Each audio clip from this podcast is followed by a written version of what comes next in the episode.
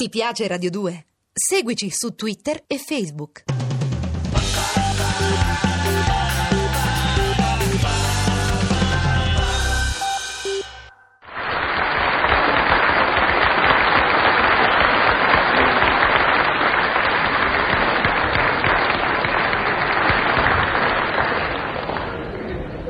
Precisiamo. Dice come, come precisiamo? Ma non era puntualizziamo, vedi? O vedi la gente come è fatta? Una volta che uno cerca di cambiare non va bene. Corrado, Corrado, Corrado, poi se lo sostituisci con Tortora protesta. E c'ha ragione. Sì, perché dice che è troppo brusco il passaggio tra il corradese e l'italiano. E allora puntualizziamo. Io non sono d'accordo sull'italiano parlato. Non sono d'accordo nemmeno sull'italiano cantato, ma questo è un problema che riguarda Don Baghi, il quale, mi dicono, è anche un uomo di penna. Sì, sì, di penna, di penna. No, ma quale biro? Penna plettro. Sì, insomma, il gratta chitarra, che sempre penna è. Eh sì, eh, ognuno ha la penna che si merita. Puntualizziamo. Ho detto che non sono d'accordo sull'italiano parlato, ma naturalmente su quello parlato male. Su quello parlato bene non ho problemi. Apposta mi ascolto sempre Carletto Loffredo. No, no, non perché parli bene l'italiano, sia chiaro, ma solo perché, una volta ascoltato lui, si può tranquillamente ascoltare e capire Enza Sampò senza star domandare tante volte che ha detto.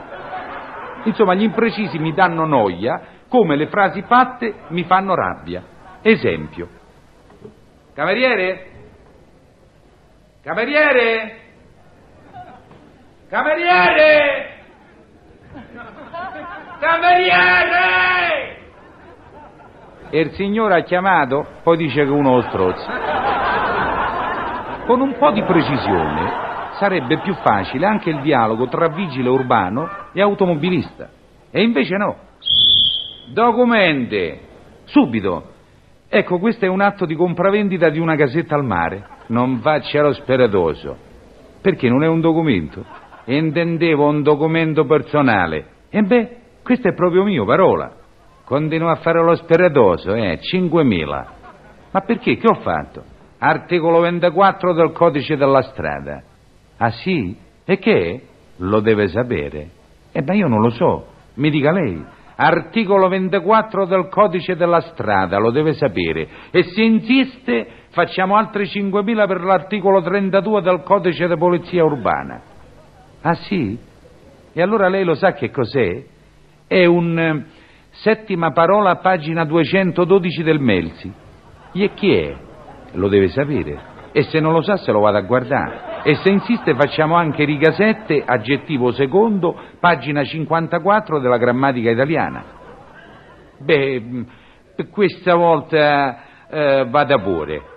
E così rimangono tutti e due con un sacco di dubbi. Dice, oh, ma sei proprio un pignolo. No, è che secondo me, con una certa chiarezza, si potrebbe anche vivere felici.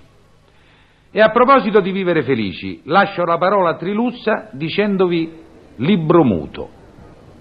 Nel mobiletto antico che comprai tant'anni fa da un antiquario in ghetto c'era sotto la tavola un cassetto che tira tira non s'apriva mai, finché scoprii il segreto. E fu una sera che, non volendo, spinsi una cerniera. Subito, dalla parte dell'intacco, la tavoletta fece un mezzo giro e il cassetto s'aprì con un sospiro che odorava di pepe e di tabacco. Guardai nel forno e vidi in un incastro un libro inturcinato con un nastro, un libro rosso, rilegato in pelle, dove spiccava tra i fregi d'oro un'arma gentilizia con un toro e un mago che giocava con tre stelle, e sotto all'arma il titolo in cornice, La regola per vivere felice. Dati i tempi dissi è una fortuna, ma in tutto il libro non trovai nemmanco una parola scritta tutto bianco. Riguardai le facciate, una per una, zero via zero. E chi sarà il sapiente che fece un libro senza scrivere niente? L'avrà lasciato in bianco con l'idea di minchionare la gente che lo sfoglia? O avrà capito che la vera gioia finisce nel momento che si crea? Era un matto o un filosofo? Chissà come sognava la felicità.